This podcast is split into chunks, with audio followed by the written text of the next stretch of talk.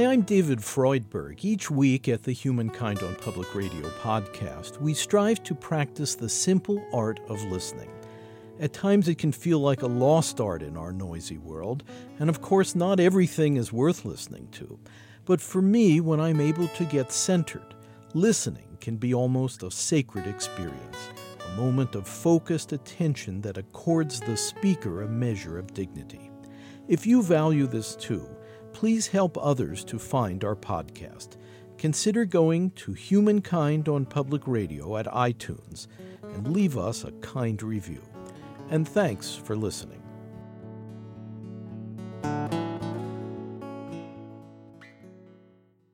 Humankind is produced in association with WGBH Boston and supported by the Humankind Program Fund. Additional funding for this series has been provided by the Corporation for Public Broadcasting, the National Institutes of Health, the Annie E. Casey Foundation, and the Park Foundation. I'm surprised that some people that I talk with um, who are well educated, have a lot of resources, uh, get diagnosed with this disease and think that this is it, that this is a, uh, a death blow. And I guess I'm shocked uh, that uh, some people don't see any options. How a new wave of cancer survivors use the powers of the mind to support their physical recovery. You're listening to Humankind. I'm David Freudberg.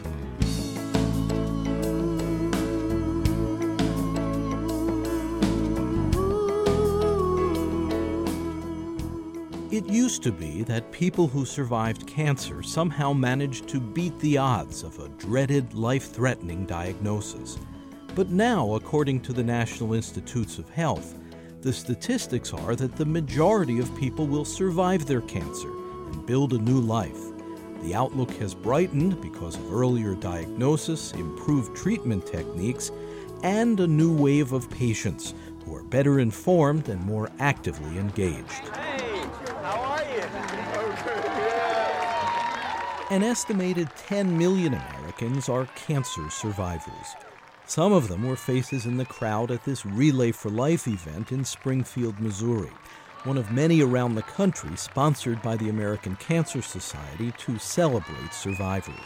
They're often remarkable people who emerge deeply changed from walking through the storm of cancer.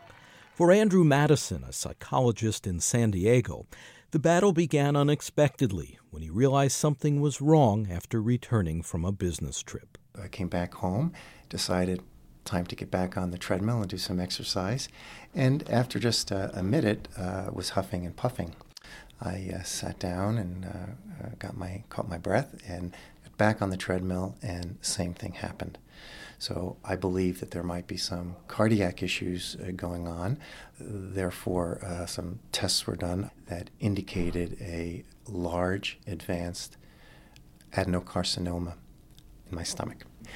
One of the worst uh, uh malignant uh, cancers that we know about. And did this come as a complete surprise to you? Complete surprise. I, in, I was in the best of health, uh, exercising regularly, eating well, uh, not feeling any symptoms. Total surprise. And is this the first major illness that you've had? First one ever. Hmm. Has that been really hard?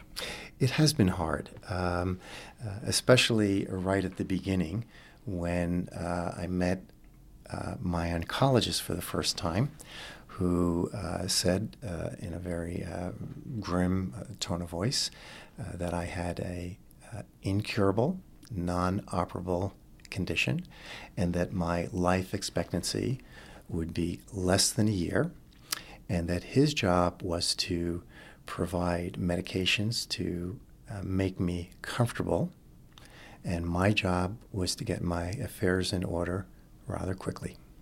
How did you deal with that?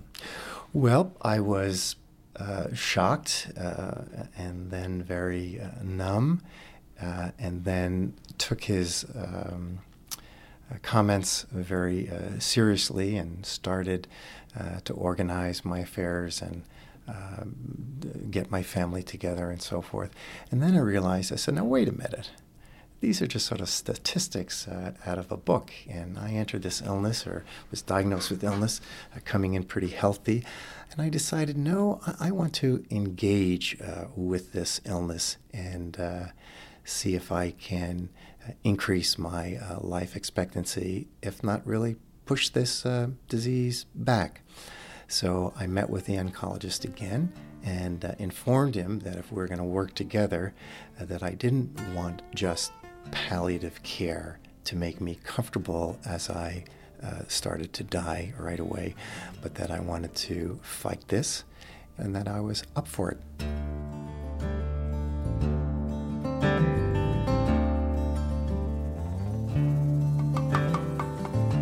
When I met Drew Madison for this interview, he was in his 17th month since diagnosis. He had largely withdrawn from research duties on the University of California faculty, focusing instead on conventional medical treatment and a range of self care techniques under doctor's advice that he uses to strengthen his body and bolster his spirit. They include attending a support group, practicing meditation, helping other patients, and utilizing mental imagery. These mind body practices are not touted as a cure for cancer, but they can promote healing and significantly improve a patient's quality of life. They're now formally taught at many cancer clinics and appeal to patients like Magali Jaguno, a great grandmother born in Cuba and now living in Miami. They said that I had a rare type of cancer called multiple myeloma and that the uh, primary tumor is in one of my ribs. So that came as a very big shock to me. And then I started to educate myself on what this type of cancer is and what it does to you. And I really got very scared because the complications are very serious, because it's not curable. And uh, I mean, I felt that I was losing my independence, that. Uh, I was now going to be tied to a, a machine, uh, that I was going to have to have chemotherapy constantly. It, it was very scary. Almost everyone diagnosed with cancer must confront their fears, both real and imagined. Health psychologist Ann Webster leads groups of cancer patients at Harvard University's Mind Body Medical Institute negative thoughts run the whole gamut of, you know, from being shocked to being anxious and worried to being sad and depressed to being angry, feeling helpless, hopeless, all over the place. Many of them are negative thoughts that are around death and dying.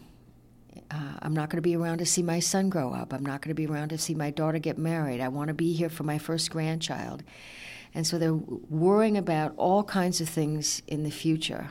Uh, so there's a lot of uh, jumping to conclusions about things. There's a lot of fortune telling, there's a lot of magnification. Magnification? Taking uh, things that might be relatively small and controllable and turning them into big dramas. You know, in our culture, cancer is kind of the boogeyman, and it brings out all of the fears and all of the terrors. Physician and author Martin Rossman in Greenbrae, California, near San Francisco, teaches mind body techniques to his cancer patients. Cancer does not equal death, but in a lot of people's minds it does. The person has an image. Of, oh my God, I'm, you know, I'm a dead man. And they may have a kind of cancer that's 90% curable. But they hear the word cancer and they go right into they go into terror and they go down the lane of what cancer means to them. And then everybody's got an opinion. If you see three different oncologists, you might get three different opinions about how to treat this cancer. And then if you see a Chinese medicine practitioner, you'll get another opinion. And if you see a nutritionist, you'll get another opinion. And your neighbor will have an opinion about what their Aunt Millie did to get rid of their cancer. And then you'll go on the internet and you'll get a huge amount of information. And people will send you books and CDs, and you'll have a stack next to your table.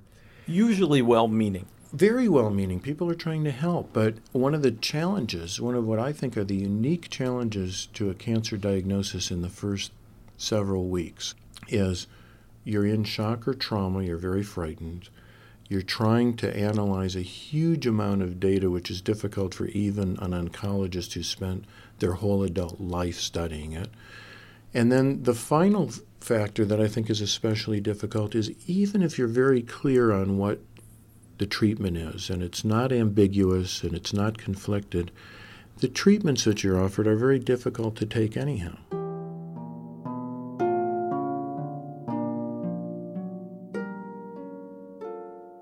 For some people with cancer, it can seem as if their whole world is caving in. The feeling of a death threat and the prospect of treatments with harsh side effects can send some patients into an emotional tailspin, an unremitting cycle of worry. Mind body counselors try to ease patients onto calmer ground by replacing distortions with more rational thoughts. Dr. Ann Webster. What we're doing is giving them a tool to get out of that negative way of thinking, even if it's just for a minute or maybe just for an hour, or to just see that, you know, hey, this isn't serving me well at all. I'm not even going to go back to that kind of thinking. Or if the negative thoughts are 100% true, then maybe we have to uh, work on accepting them. Yeah, chemotherapy is going to make you feel sick. Uh, it's not going to last forever, but you're not going to feel well. So you have to move into sort of an acceptance of it. Make peace with it? Yes. Is that hard? No, I think fighting this stuff is worse. I think all this suffering that we put into, you know, the worry and all of that, sometimes if you can move into acceptance, there's sort of a peace with that. You can be a little bit more comfortable. But, you know, each person is different. They move at their own pace. When people are diagnosed with cancer, they can easily get overwhelmed by the whirlwind of doctor's visits, medical testing, and the sudden need to adjust activities of everyday life. Georgetown University medical professor James Gordon directs the Center for Mind Body Medicine in Washington, D.C. What happens first to people with cancer when the diagnosis comes is they have a sense, for the most part, that everything is out of their control, that it's in the hands of the experts, of the oncologists, and of the other physicians and technicians who are involved with their care. That tends to make people feel um, rather anxious. I mean, they're, they're reassured that they have experts on the case, but they feel like there's nothing that they can do for themselves. And that feeling of uh, helplessness is not conducive to good health. So, one of the questions that people with cancer are always asking is what else can I do? I think cancer patients need advice in all of the key areas of lifestyle. University of Arizona physician and best-selling author Andrew Weil. They need to know what to eat. They need to know how to use dietary supplements wisely. They need to know what kind of exercise to do. They need to know uh, about how to maximize sleep and rest. They need to know how to use their minds um, in the service of healing. And, uh, you know, they need this comprehensive uh, kind of medicine.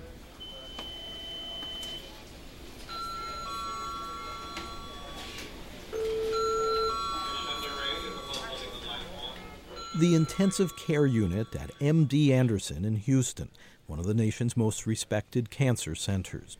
Here, patients receive state of the art conventional medical services, but now, in a part of the hospital called Place of Wellness, patients are offered a broader spectrum of choices. They can be seen practicing the slow, smooth movements of Tai Chi, learning relaxation techniques, studying herbal remedies, or receiving acupuncture treatments.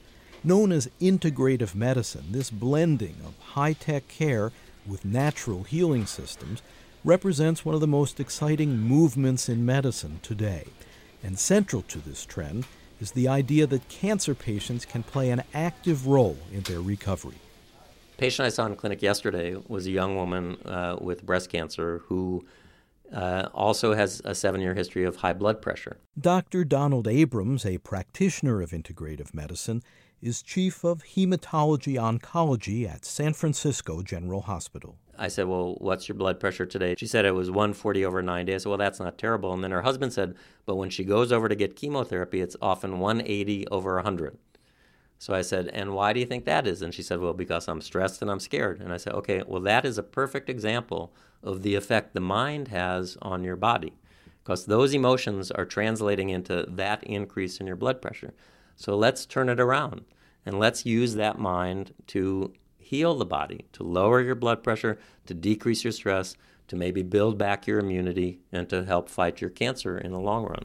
Thoughts and emotions have a direct impact on immunity. Dr. Andrew Weil. And immunity is is your main safeguard against cancer because one of the functions of the immune system is to identify and weed out uh, malignant cells. Does your immune system play a role in battling the cancer as well once it's Absolutely. been once it's arrived? Yeah, there's no question of that. Depression of immunity I don't think that that is going to cause a cancer, but it can certainly allow a cancer to grow faster, or it can allow a cancer to escape detection and removal. So I think uh, being vigilant about your mental health and how it impacts your immunity should be one of the key steps in in uh, management of any kind of cancer.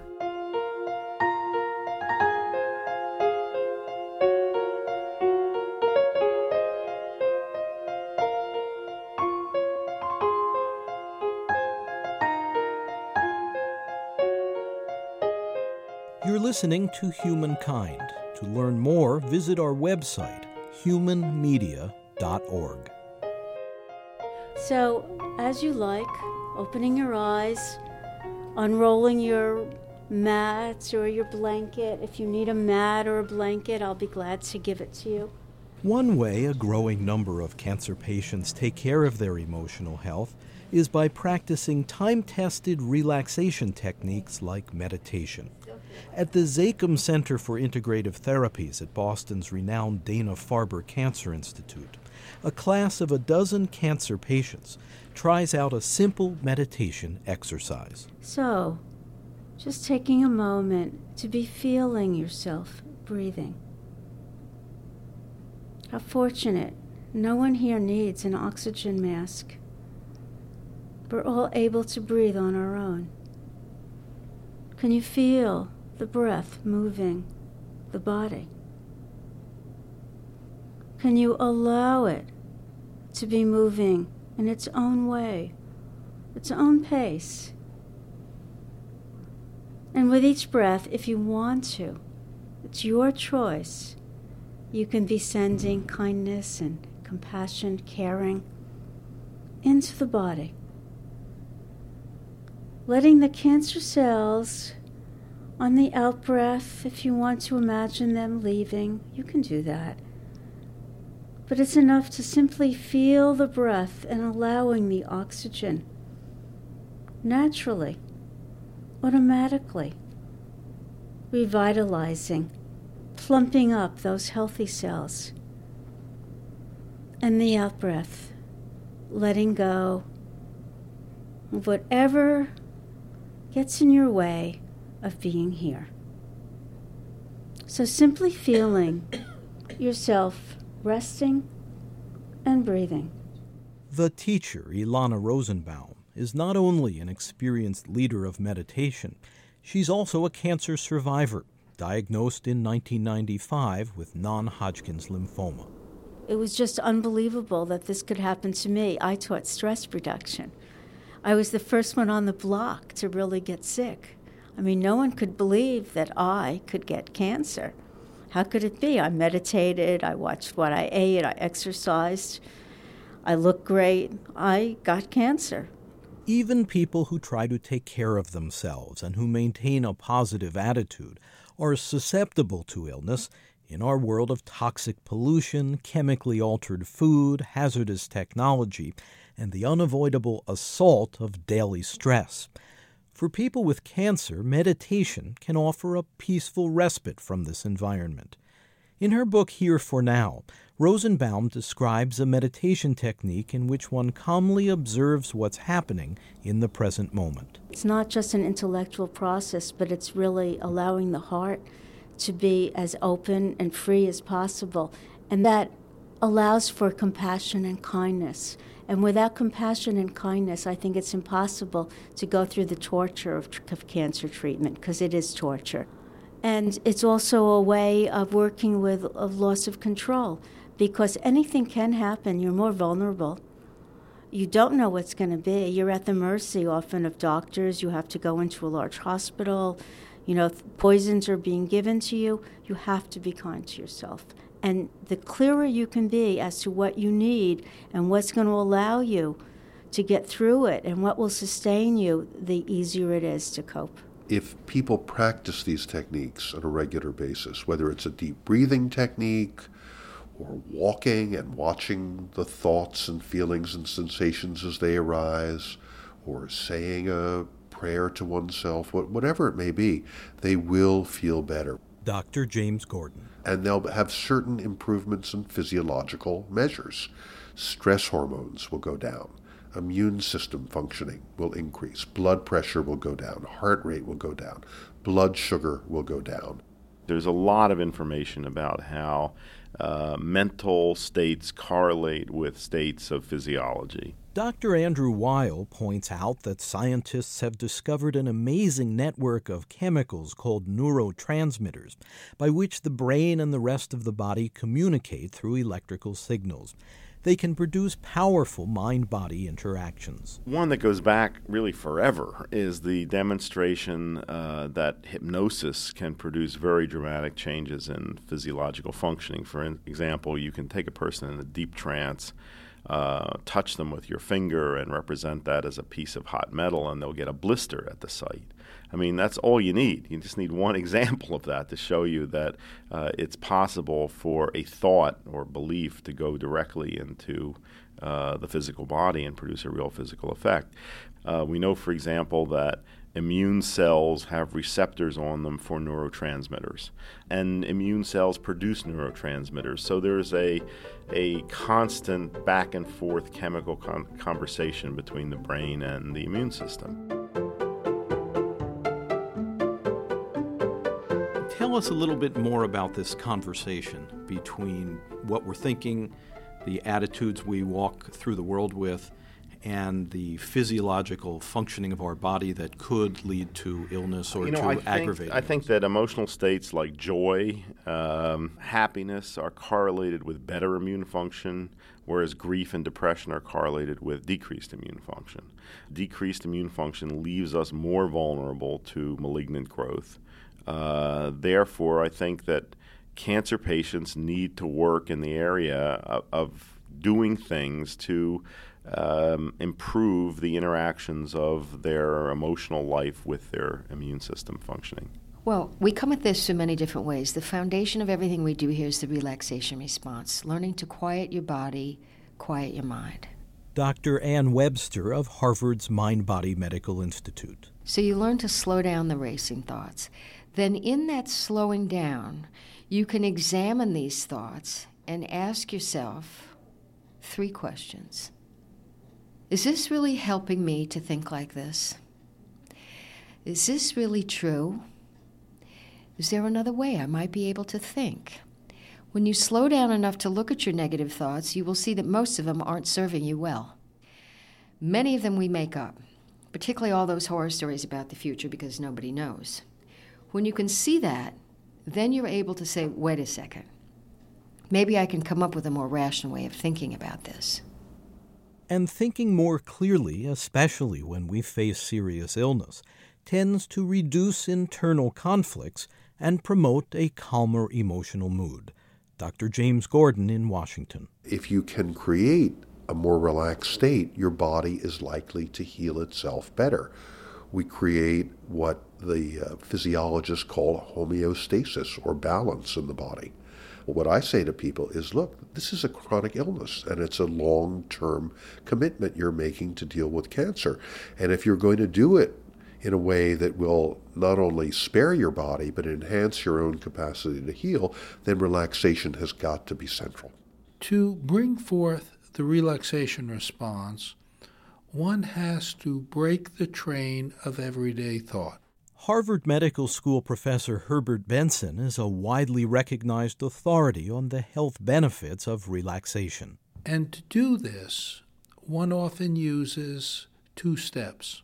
The first is a repetition, the second is the disregard of other thoughts when they come to mind and a return to the repetition. So one can repeat a word, a sound, a prayer, a movement and disregard other thoughts when they come to mind. That will break the train of everyday thought and allows our bodies to then revert into this quiet state which is the relaxation response.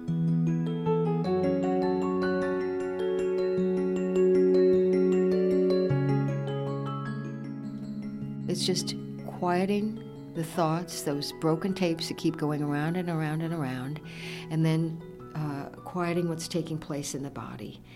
You'll just notice that when you're practicing this, that your mind wanders, and that's your mind's job. And you just notice that. And your mind wanders, you're way off thinking about what you're going to eat tonight for dinner, or, you know, all that work that's back there on your desk, whatever it is, and oh, there I go again. And come back to your breath and you watch each out breath, so that becomes your focus.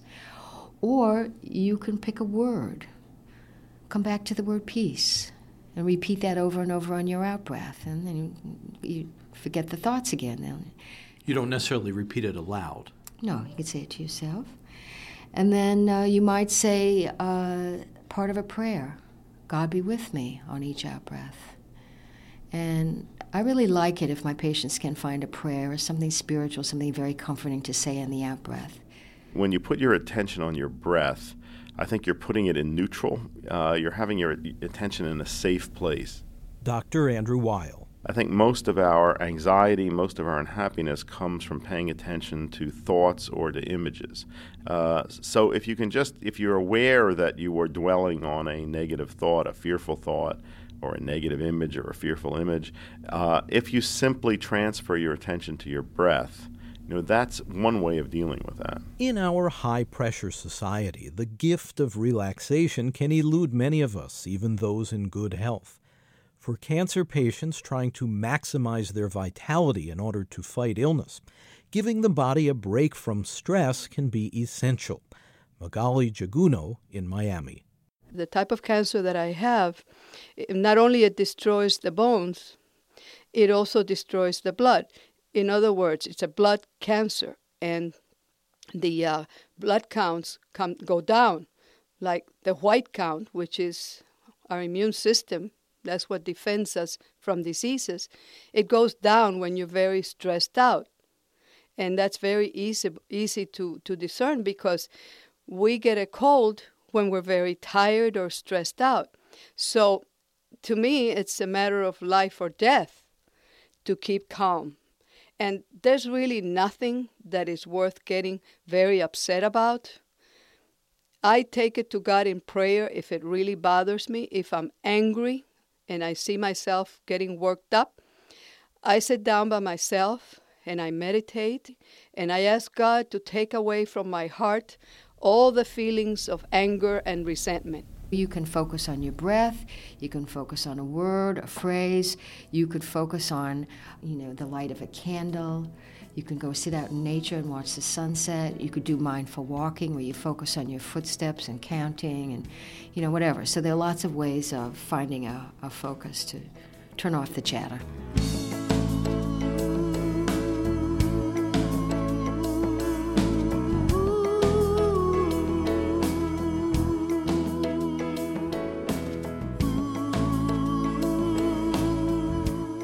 Listening to Humankind. I'm David Freudberg. Studio recording by Steve Colby.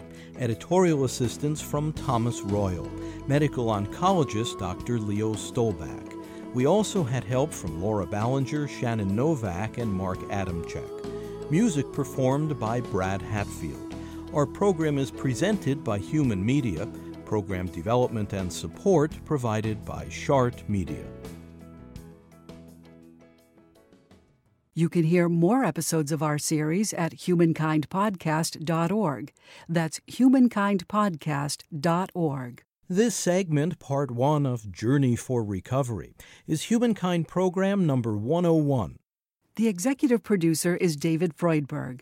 Please subscribe to our free weekly podcast. The title is Humankind on Public Radio. You can find it at Apple Podcasts, Spotify, NPR One, and all major podcast services, as well as through our website. Again, the podcast title is Humankind on Public Radio.